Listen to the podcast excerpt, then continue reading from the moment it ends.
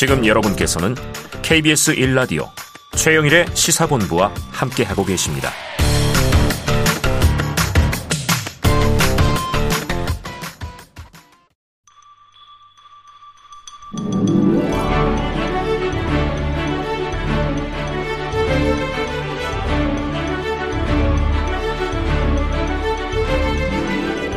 네, 기자들의 눈으로 정치권 소식을 들여다봅니다. 불사조 기자단.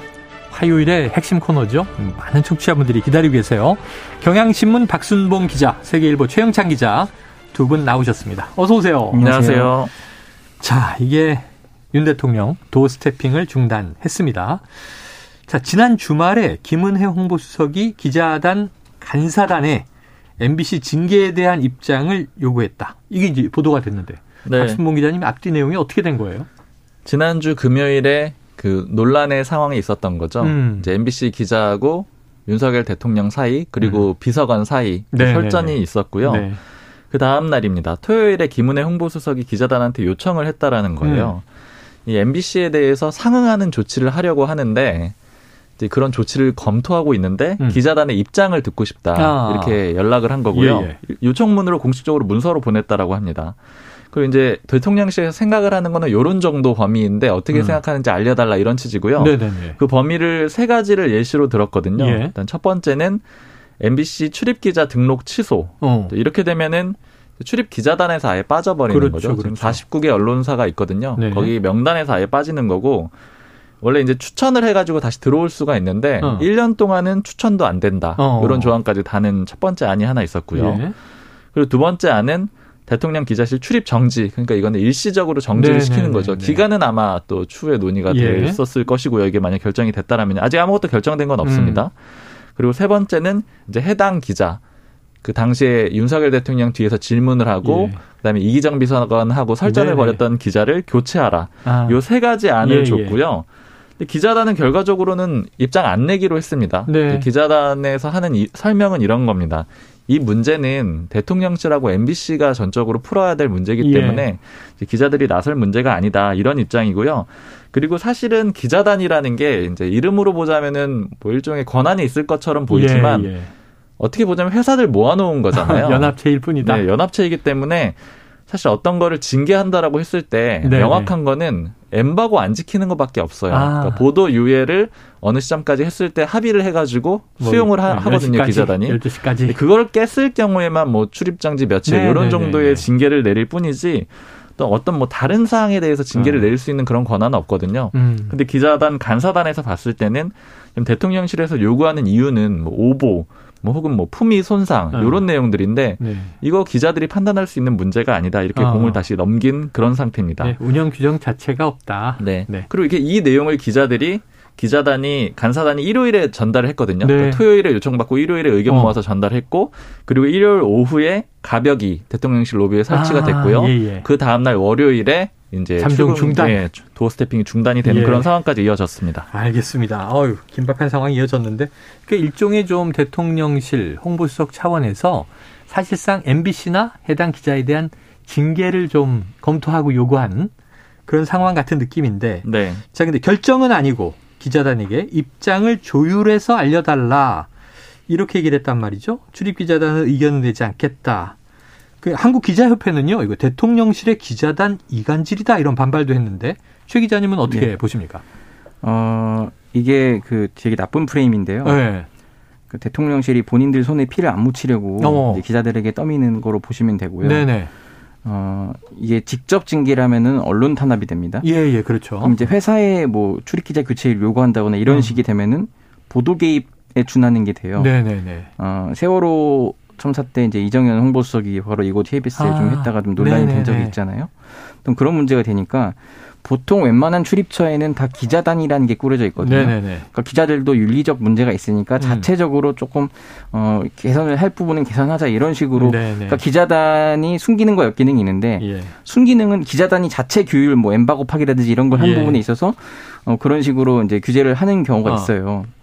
근데 기자단이 볼 때 이게 지금 MBC를 우리가 기재할 수 있는 규제할 수 있는 사안인가 음. 이렇게 판단이 될 것 같거든요. 네. 그럼 대통령실이 그걸 요구할 게 아니라 그럼 거기서 직접 하시라 왜 우리한테 네, 네, 떠, 네. 등을 떠미냐 이런 게 있고 그 전국에서 유일하게 기자단이 없는 곳이 한 곳이 바로 국회예요. 아.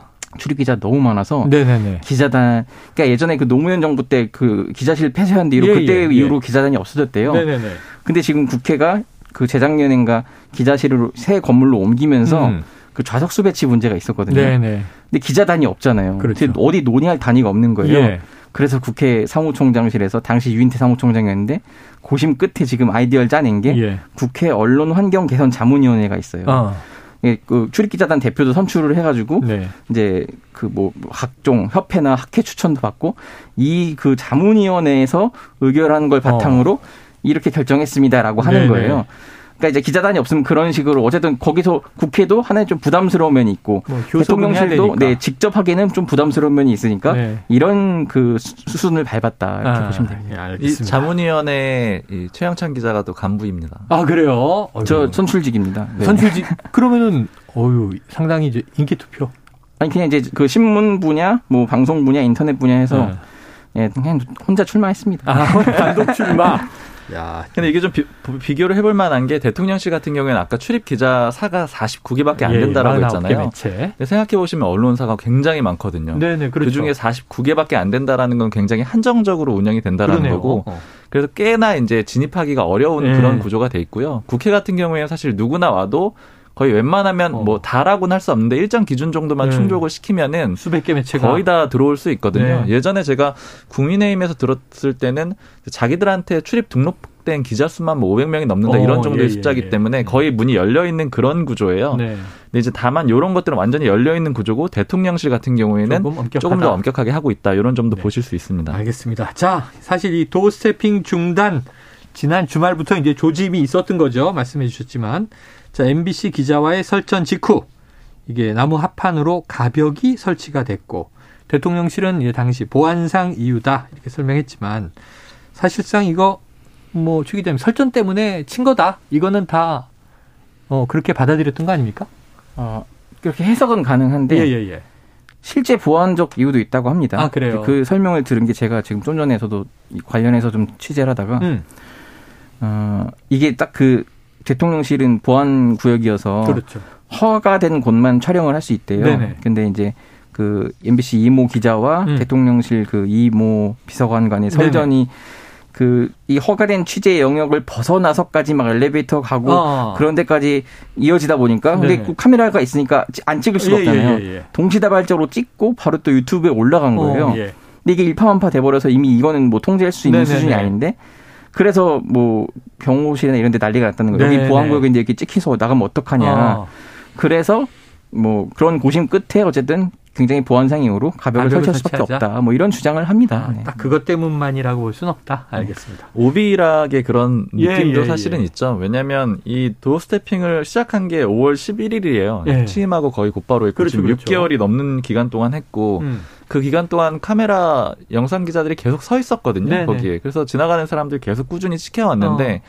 이제 이제 와서 이 문제를 든다는 물론 그런 측면도 분명히 있을 수는 있는데 그러나 이제 최근에 이 MBC 문제가 결국엔 촉발을 시켰다라고밖에는 해석이 안 되는 면도 네, 있습니다. 그래요. 자, 박 기자님, 음. 이 대통령실은 불미스러운 사태와 관련해서 근본적 재발 방지 방안이 마련되기 전까지 그러니까 잠정적으로 도어 스태핑을 중단한다.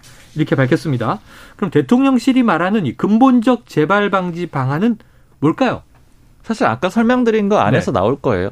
어. 그게 어떤 그림이라고 보시면 되냐면 대통령실이 이런 정도의 징계를 생각하고 있는데 기자단도 입당, 입장을 좀 주세요. 이런 절차를 밟은 거잖아요. 예, 예, 그렇죠. 근데 아마 예측을 했을 것 같아요. 기자단이 음. 쉽게 이런 정도의 징계를 합시다. 이렇게 얘기하기가 어렵다. 굉장히 어려운 문제거든요.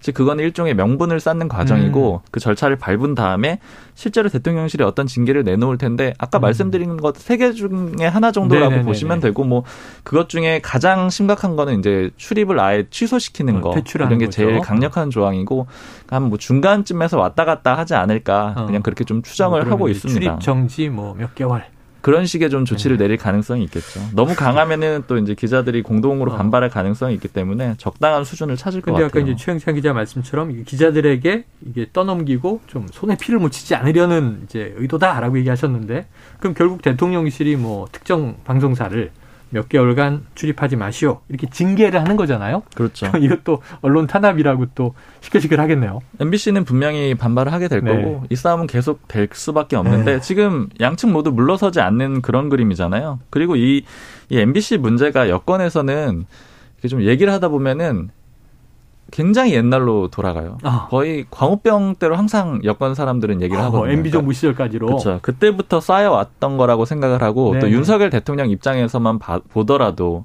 소위 검언 유착 의혹 네네네. 요 문제까지 다시 되돌아가거든요. 어. 그러니까 한 한두 달 뭐 쌓여서 생긴 이런 문제가 아니기 때문에 근본적으로 아예 싸워야겠다라는 그런 쪽으로 방향을 잡은 어. 그런 상태고 그리고 지금 여권에서 일부 내리는 판단들은 지지자들이 나쁘지 않게 판단을 하고 있다 이런 음. 면도 있는 것 같아요. 그러니까 윤석열 대통령이 그렇죠. 윤석열 대통령이 굉장히 지금 강경한 의사를 보였기 때문에 모두가 나서는 그런 그림도 됐고요. 네. 거기에 덩달아 가지고 지지자들도 나쁘지 않게 판단한다 이런 것들도 일부 반영이 된 것 같습니다. 음, 그래요. 자 이전부터 대통령실 고위 관계자들은 MBC 취재에 응하지 않았다. 요건 박 기자님 사실입니까? 제가 들었던 얘기는 사실은 저는 이걸 MBC 쪽에서 들은 건 아니고요. 어. 이제 여권에서 여권에서 사실 이제 뭐 대통령실 쪽에서 얘기 들었던 건데 MBC 쪽에서 계속 이 연락을 하고 했는데 전화를 안 받으니까 고위 관계자는 비서관급 이상 정도 되겠죠. 네. 연락을 안 받으니까 그 횟수하고 기간을 기록을 하고 있다 이런 얘기를 들었다라 그래요. 네. 그러니까 MBC에서도 좀 이렇게 계속 연락을 안 받고 취재에 응하지 음. 않는 거를 기록으로 남겨놓는 그런 상황인 거죠. 아 그래요. 자 박 기자님 어떻게 보면 이게 좀 윤 대통령 또 대통령실의 스타일 이게 검찰식 기자단 운영이다 이런 얘기도 있는데 맞습니까? 그렇게 좀 볼 수가 있는 게 사실 음. 대표적으로 이제 기자들이 느끼기에요. 네. 가장 좀 출입하기 힘들고 취재하기 어렵다라고 하는 것이 검찰 출입이거든요. 네, 법조 출입 검찰. 네, 그게 왜 그러냐면은 정보가 굉장히 비대칭적이기 때문에 그래요. 어. 검찰이 모든 정보를 쥐고 있는 데다가 네네. 그 정보를 공개하지 않아도 충분한 명분이 있잖아요. 그렇죠. 수사를 하고 있기 그렇죠, 때문에 그렇죠. 이건 알려줄 수가 없다. 이런 명분이 음. 서기 때문에 기자들 입장에서는 굉장히 좀 취재하기가 어렵고 음. 소위 말하는 죄송합니다. 소위 말하는 그 의리되는 그런 구조가 네네네네. 돼 있거든요. 근데 사실 대통령실도 그렇게 꾸미자고 하자면은 비슷한 구조로 만들 아. 수가 있어요. 왜냐하면 뭐 안보상의 문제가 그렇죠. 있고 기밀은 뭐 너무 많은 곳이죠. 맞습니다. 그리고 모든 정보가 또 독점돼 있잖아요. 음. 그리고 사실 검찰 기자들이 요즘에 좀 굉장히 막 힘들어한다라고 하는 게. 이 보통 이 기자들이 새로 가게 되면은 인사도 하고 이제 뭐 얘기를 들었는데 쭉 전화를 돌리고 문자도 돌리고 하는데 네. 열명한테 연락을 하면은 음. 한명 정도를 만날까 말까라고 아, 하더라고요. 예, 예, 그러니까 예. 조국 사태 이후에는 그렇게 못 만나게 됐고 어. 특히 이런 상황에서 소위 검사들이 검찰이 일부 기사를 흘려주게 되면은 음. 기자들이 안 쓸 수가 없거든요. 네네네. 만약에 그 기사를 안 쓰게 되면은 다른 언론사가 그렇죠, 그렇죠. 돌아갈 거고 어느 언론사가는 쓰게 돼 있거든요. 그렇죠. 그런 식으로 관계가 어. 굉장히 좀 가불 관계처럼 예. 굳어지게 될 수가 있거든요. 대통령실도 일종의 지금 그런 구조로 갈 수 있다 이런 예측도 보입니다. 지금 이재명 대표 관련 수사가 예, 예. 계속 그런 식으로 진행되고 있죠. 어. 소위 말하는 특정 보수 언론에서 계속 단독 기사가 단독 기사가 영장 내용을 거의 그대로 옮겨놨더라고요. 그렇다면 이제 검찰 발로 예 그런 식으로. 근데 검찰 발이라고 쓰진 않습니다. 네네네. 모모를 종합하면 이러는데요. 참고로 기자들 거 들으면은 네. 그 네. 종합하면 잘못 쓰면 소송 걸리면요. 네. 집니다 기자가. 아 모모를 종합하면 네 그거 굉장히 위험한 거잖아요. 네, 그거는 네네. 재판부가 판단하기로는 기자 당신이 누구에 따르면이 아니라 당신이 어. 네가 그냥 자의적으로 판단한 거라고 예, 예, 예. 재판 그게 써 있더라고요 판결문에. 어, 그래서 저는 그걸 본 뒤로 전혀 그렇게 쓰지 않습니다. 아 근데 다만 검찰 기자들이 다 받아쓰기 한다 그런 취지는 아니고요. 네네. 왜냐하면은 이제 아까 취재 어렵다라고 말씀드렸잖아요. 예. 그래서 이제 요즘에 많이 하는 게 변호인단 많이 네, 찾아가서 네, 네 기다리고 네, 네. 뭐 이런 이제 사건 관련된 사람 소위 외곽 취재라고 하죠. 예. 그쪽에 힘을 많이 쓴다라고 하거든요. 어. 그러니까 그렇게 해서 나오는 기사들도 예, 예. 검찰의 증언을 드러내기 위해서 하는 음. 거예요. 그러니까 검찰에 하는 발언 같은 거. 재판 과정에서 그래서 이제 보도? 내용만 보자면은 검찰에 관련된 기사이지만 사실 취재 과정이나 소스 같은 것들은 어. 이제 뭐 변호인이나 다른 외곽 취재일 수 있기 그렇죠. 때문에 이제 모두 뭐 검찰이 흘려주거나 그런 기사는 또 아닙니다. 자, 말씀하신 대로 이제 받아쓰기만 하면 검찰의 주장만 주로 나올 테니까. 말씀하신 대로 이제 재판이라는 게 검사 쪽과 변호인 쪽이 이제 격돌하는 거잖아요. 양쪽의 이야기를 근데 종합하면이라고 쓰면 기사를 요즘 마, 요즘 트렌드처럼 보이는데 네. 그런 걸 잘 고려하시면서 기사를 보시면 됩니다. 자, 그런데 공교롭게도 MBC가 어제 총리실에서 엠바고 파기로 두 주 출입 정지를 받았다. 이건 어떤 일이었어요? 그러니까 이제 지금 한덕수 국무총리가 네. 에이펙 네. 정상회담을 갔는데 네네네. 현지에서 가면 현재 출장 간 기자들끼리 또 자체 또 그 풀단을 꾸립니다. 네네네. 근데 이제 뭐 그 보통은 그럼 이 기사는 뭐 언제 쓰기로 합시다 뭐 이렇게 하는데 MBC가 아. 그걸 지금 누가 봐도 아좀 고의로 어긴 것 같이 아, 보이는 게 있었어요. 더 일찍 터트렸어요. 예, 그런 것 때문에 아 이거는 누가 봐도 뻔히 이렇게 하자고 한 건데 네. 먼저 한 거는 이건 고의성이 다분하다. 어. 이래서 사실 그 이주 출입 정지면은 그 소위 말하는 기자들끼리 단톡방이 있거든요. 네네네. 기자단 단톡방 거기 방에 나가 있어요. 그러면 이제 보도 자료도 못 받고 이런 아, 게 불이익이 예, 예, 예. 있는데 어쨌든 이런 거고 뭐 말씀드린 김에 좀좀 좀 설명을 드리면은 기자단 예. 뭐 엠바고 파기 중에 경중이다 이러면은 뭐 기자실에 피자 쏘기 뭐 이런 징계가 있거든요. 네네네. 좀 다양하게 있습니다. 아, 경징계는 자 이거 왜 그랬어? 피자 쏘시오 뭐 이런 예, 것도 그런 있고. 걸로, 예. 알겠습니다. 자 이게 언론과의 어쨌든 전면전이다 이런 해석들이 많이 나와서 지금 이 박 기자님 그 대통령실과 여권 분위기 이 사안 관련해서 어떻습니까? 자, 아까 조금 말씀드린 대로 MBC는 좀 공격을 해야 된다. 네. 그러니까 그런 당위성에 대해서는 여권 전체적으로는 공감을 하는 것 같은데 지지층도 공감한다. 네, 지지층도 공감을 하고 웬만한 의원들이나 음. 지도부도 다 공감을 하는 것 같아요. 근데 음. 다만 그 방법에 대해서 네네네. 방법이 좀 세련되지 못한 거 아니냐 아, 이런 불만들이 예, 있는 예. 거고요.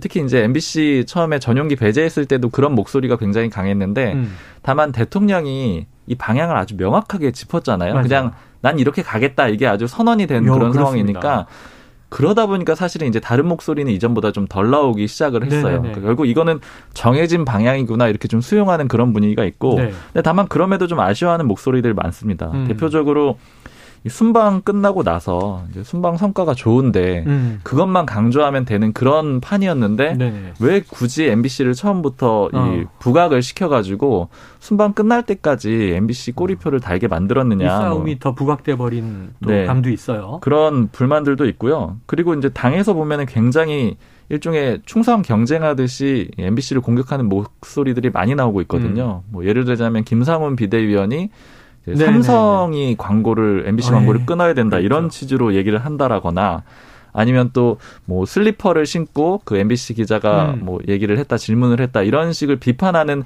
언론계 출신의 네. 의원들도 많거든요. 태도 논란. 그래서 이제 이게 왜 그런가 이걸 좀 물어봤는데 대통령의 그런 뜻이 여러 방향으로 동시에 지시가 내려온다 그래요. 아, 그러니까 여러 사람들한테. 어. 그러다 보니까 나도 이런 지시를 받았어. 그리고 나도 이런 지시를 받았어. 이런 네네. 사람들이 있는데 각기 들었을 때마다 조금씩 내용이 다를 어, 수가 어, 있고 달라요. 서로 또 공유를 하다 보면 다를 수가 있잖아요. 그러니까 결국 사람이 한 단계 건너다 보면 그 멘트가 달라질 수도 있는 그렇죠. 거고요. 그러다 보니까 동시에 여기저기 일종의 지시가 내려지니까 이게 한 명을 절대적으로 신뢰하지 않고 그러니까 아. 2인자를 딱 놓지 않고 여러 사람을 동시에 어, 경쟁시키는 어, 그런 네. 그림이 되다 보니까 오히려 예전보다 굉장히 경쟁하듯이 그러니까 윤석열 대통령의 뜻에 맞추기 위해서 어. 여러 목소리를 내는 그런 움직임이 좀 강해지는 그런 모습도 보이고 있습니다. 야, 이게 또 나름의 이제 리더십이나 용인술이라고 해야 될까요? 기업에서는 네. 회장들이 이런 식의 술을 많이, 많이 쓰기도 하죠. 많이 하죠. 네, 경쟁시키는 예. 그런 예, 예, 예, 방식을 많이 쓰죠. 이게 헌트 영화에도 나옵니다. 음. 두 개의 적대적인 조직을 맞습니다. 서로 서로 털게 만드는. 네. 그래요. 자, 최 기자님, 이 용산으로 네. 대통령실을 이전하면서 이야기했던 그 이유 이게 적극적인 소통 아니었습니까? 네. 국민들 안으로 들어간다. 그래서 여권에서는 그간 이 도어 스태핑을 윤석열 정부의 핵심 치적이다 이렇게 강조하기도 했는데 이게 잠정 중단이니까 재개될 걸로 보세요? 언젠간 하지 않을까 싶습니다. 언젠가는 왜냐하면 음. 뭐 기자들 모아놓고 이렇게 설명하는 걸 좋아한다고도 하고 네네네. 본인이 약속한 게 있으니까 조금 음. 내부적으로 정리가 된 다음에 네네네. 뭐 적당한 시점쯤에 아마 할 텐데 아마 그게 그게 이제 매일 할지 아니면은 뭐 주일에 할지 이런 네. 거는 다시 또 내부에서 아, 조절할 것이다. 같습니다. 예. 네, 윤 대통령은 하고 싶어하는 입장이다. 맞습니까? 지금 그렇게 지금 대통령실 쪽에서는 얘기들을 해요. 그러니까 어. 참모들이 설득을 해가지고 좀 중단을 하셔야 됩니다. 이렇게 설득을 해가지고 아, 안 이번에도 윤석열 대통령은 그냥 하고 싶다 이런 의사가 있었는데 네. 일단 당장에는 이제 참모들 쪽에서 나오는 얘기는 이제 MBC가 소위 기다렸다가 대거리를 하지 않겠느냐. 아. 근데 그거를 계속 받아줄 수는 없는 거다. 이제 이런 것들이 좀 설득이 된 걸로 보이고요. 음. 그리고 이렇게 지금 하는 이 도어 스태핑이 양날의 칼같이 그간에 작동을 해왔잖아요. 그렇죠, 그렇죠. 좋을 때는 이제 소통의 상징이 네네. 되고 그리고 또 안 좋을 때는 말 실수나 리스크 이런 걸로 많이 예, 돼왔는데 근데 그럼에도 불구하고 그냥 쭉 봤을 때는 물론 논란이 많이 부각돼서 그렇지만 기본적으로 대통령의 이름으로 기사가 굉장히 많이 나오는 효과가 있어요. 그렇죠, 그렇죠. 매일매일 대통령이 매일매일까지는 아니지만 어쨌든 브리핑을 할 때마다 네. 그 얘기가 언급이 되면은 음. 기자들은 당연히 여권 관계자 중에서는 네네네. 대통령의 이름을 쓸 수밖에 없는 거거든요. 가장 대표되는 워딩을요. 예. 그런 일단 어떻게 보자면 뭐 좋은 작용도 있기 때문에 아마 음. 쉽게 포기하지는 않지 않을까 이렇게 생각이 됩니다. 하지만 그럴 때마다 또 주물 붙여 장관은 보이지 않는다. 대통령이 너무 하고. 이제 기조를 맞습니다. 그리고 참모들이 힘들어요. 이게 참모들이 힘들어한다. 제가 이제 모 의원은 윤석열 대통령이랑 가까운 의원은 차라리 좀 오후에라도 하면 어떻겠느냐 아, 이런 얘기도 하더라고요. 말고. 네, 아침에도 대략 보고를 받긴 하는데요. 네. 전날 밤에 아, 이제 모두 일종의 약간의 모두 발언이잖아요. 예, 처음 예, 시작할 예, 때 간단히 말하고 현안에 대해서 이미 보고를 받은 상태에서 답을 하더라도 어. 아침에 너무 버겁다라는 거예요. 네네네. 내용이 어느 정도 좀 정리된 다음에 오후에 하는 게 낫다 이런 얘기를 할 정도입니다. 그럼 향후에 두 번이 될 수도 있네요. 출근길 문답, 퇴근길 문답. 출근길을 생략하자는 네. 게 취지겠죠. 그건 이제 지켜봐야 될 것 같습니다. 자, 다음 이슈로 넘어가 봅니다. 지금 민주당 상황이 만만치가 않습니다. 최 기자님, 네. 주말 사이에 이 정진상 당대표 정무조정실장 구속됐어요, 결국. 네. 이 풀려난 남욱 변호사 지금 또 내일 모레는 김만배 씨도 석방되고 지금 천화동인 1호에 이재명 시장실 지분이 있다 이런 주장을 내놓고 있는데 자 지금 굉장히 이제 정보가 쏟아지면서 민주당 분위기는 어떻습니까? 그 조금 미묘하긴 한데, 네네. 어, 그러니까 제가 이런 표현을 하거든요. 할 만하 아니라고. 할 말 하 안. 네, 그렇죠, 그렇죠. 할 말은 좀 많은 것 같은데 어. 하지 않는. 예. 그러니까 좀 뭔가 찝찝함이 느껴지는 건 어. 어쩔 수 없다 이런 네. 말들이 좀 많이 있어요. 음. 그러니까 뭐 심하게 얘기하는 분들은 한 걸음 물러나서 좀 직을 내려놓고 명예회복을 하고 나중에 돌아와도 음. 되지 않겠냐 이런 네네네. 말씀까지 하는 의원이 있는 반면 예. 아직은 그래도 열심히 지키라 뭐 이렇게 하는 분들도 있어서 근데 이제 그렇다고 또 세게 그 얘기하시는 분들은 좀 극소수여가지고 일단은 좀 봐야 하는 상황입니다. 네. 네 미묘한 상황이다. 자, 이거 하나 팩트 체크해 보겠습니다. 최 기자님. 최근 SNS에 말이죠. 이재명 대표가 사선 중진 의원들을 소집했다. 그런데 두 명만 왔다고 한다. 이런 이야기 사실입니까? 아니, 전혀 사실이 아니고 아, 사실 그 이게 아닙니까? 어떻게 이런, 이런 식으로 돌았는지 모르겠어요. 네. 왜냐면은 어, 누구를 그냥 죽이려고 하는 건지 어. 아니면 이 안 왔다고 하는 분들 중에 정성호 의원 이름이 있거든요. 아, 예, 예, 예. 정성호 의원은 이재명 대표가 부르면 갑니다. 아, 네네네. 지금도 계속 방송 뛰면서 이재명 대표를 열심히 옹호해주는 어. 분 중에 하나잖아요. 예, 예. 그래서 그 당직을 너무 안 맡고 하셨길래 제가 다른 분한테 물어봤어요. 혹시 네네. 정성호 의원이랑 이재명 대표 좀 뭐 좀 좀 소원해진 게 있냐 했더니 아. 전혀 그렇지 않고 오히려 음. 편하게 정성호 의원한테 농담까지 할 정도로 이재명 대표가 어. 너무 막역한 사이다 이렇게 얘기를 하더라고요. 그래요. 자, 이건 사실이 아닌데 그렇다 뭔가 의도가 있는 거 아니냐. 네. 이거 윤 대통령 발언처럼 악의적인 그런 이제 이죠. 그렇죠. 팩트가 아닌 예, 루머다. 자, 그렇다면 이제 민주당 안에서 이재명 대표의 입지는 흔들림이 없는 것인가? 이제 취재하고 계시잖아요. 그러니까 완전 없다고 할 수는 없는 게요. 어, 그래요. 그러니까 이게 조금 단편적으로 보다가 하나씩 이걸 맞춰 보니까 아, 약간 좀 말빨이 안 먹히나 어. 이렇게 좀 보이는 대목들이 어, 있어요. 어, 가령 네. 금융투자 소득세라고 있잖아요. 네네네. 지금 대표가 금투세. 한번 비공개 때 이거 뭐 국민들이 이렇게 뭐 원하면은 한번 다시 생각해봐야 되는 거 아니냐. 정부도 유예하자는, 유예하자는 거 아니냐 이렇게 얘기를 했다는 거 아니에요. 근데 그럼에도 불구하고 기재위의 신동근 간사. 네네. 공교롭게도 이분은 또 대선 그 경선 때 비 신문 비명이었죠. 아, 네네. 그렇기 때문에 이분은 계속 그걸 싫어하고 있거든요. 어. 계속 그 금투세는 이걸 해야 한다. 밀어붙여야 한다. 네, 그 그쪽에서도 민주당 이거 하나 못하면 진보니 뭐 이런 말 하면 안 된다. 어. 뭐 정인이 이런 말 하면 안 된다. 이렇게 네네. 얘기를 하거든요. 이것도 그렇고 음. 그리고 노란봉투법도 어쨌든 아. 지금 계속 대표가 한국노총, 민노총 다니면서 강하게 의지를 드러냈는데 물론 이제 수순대로는 갑니다. 뭐 네. 공청회도 했고 네. 이제 조만간 법안 소위를 한다는데 음. 오늘 또 그 김성환 정책위원장이 조금 시간이 걸릴 것 같다라고 하는데 음. 내부 사정을 들어보니 그 전해철 현노위원장이 그렇게 막 속도를 내지는 않는다고 합니다. 아, 그래요. 여기도 또 친문이었잖아요. 네. 어쨌든 그런 게 있고 또 어, 이재명 대표가 역점으로 추진했던 그 대부업 네네네. 금지하는 식으로 하는 법안도 뭐 법안소에서 막혔다 뭐 이런 계속 보도가 나오고 있어서 어. 이게 이재명 대표가 하자고 하는 것들을 약간 당에서 못하게 하면서 네. 힘을 빼는 것 아니냐 이런 어. 추측이 가능한 대목들이 좀 보입니다. 어, 여러 전선에서 조금 이상 기류가 있기는 있다. 예, 예. 당 대표가 추진하는 이제 법안은 조금 이제 더디게 하기도 하고 예. 당 대표가 유예하자고 하는 거는 또 밀어붙이자는 해당 위원회 간사도 있고. 예, 예. 그래요. 자, 그런데 또 하나 비교되는 게 지금 이재명 대표의 최측근 여기에 대해서는 당이 총력을 당해서 다해서 지금 방어하고 있는데 최근에 노웅래 의원에 대해서 이게 또 정치자금법 네. 지금 수사가 떴어요. 근데 이거 민주당에서 버려두고 있다 이런 얘기가 있어요. 어떻습니까? 그 노웅래 의원 특성상 좀 원래 외로운 분입니다. 비주기도 아, 하고 네. 네. 그런 면이 있는데 이게 하필이면 지금 이정근 전 그 지역위원장 네, 서초 네, 네. 쪽에 그분이랑 연결된 선상에서 나온 그 수사여서 음. 좀 누구가 이렇게 좀 같이 막 하기가 좀 그런가 봐요. 네네. 그래서 제가 오늘 그때 가장 먼저 의원실에 찾아가서 어. 그 검찰 수사관들을 일단 좀 저지시킨 분이 네. 서른 의원이에요. 아. 옆방. 예예예. 예, 예. 서른 의원님 전화했더니 이제 그 굉장히 의리 있다고 기자들이 얘기를 한다 네. 그랬더니 웃으시면서 이제 본인은 이제 옆방이기도 했고 너무 아. 그방 보좌진들이 덜덜 떨고 있다는 예, 거예요. 예, 20명의 예. 검찰 수사관이 와서 음. 개들이 닥치니까. 쳐들어오려고 하니까. 네.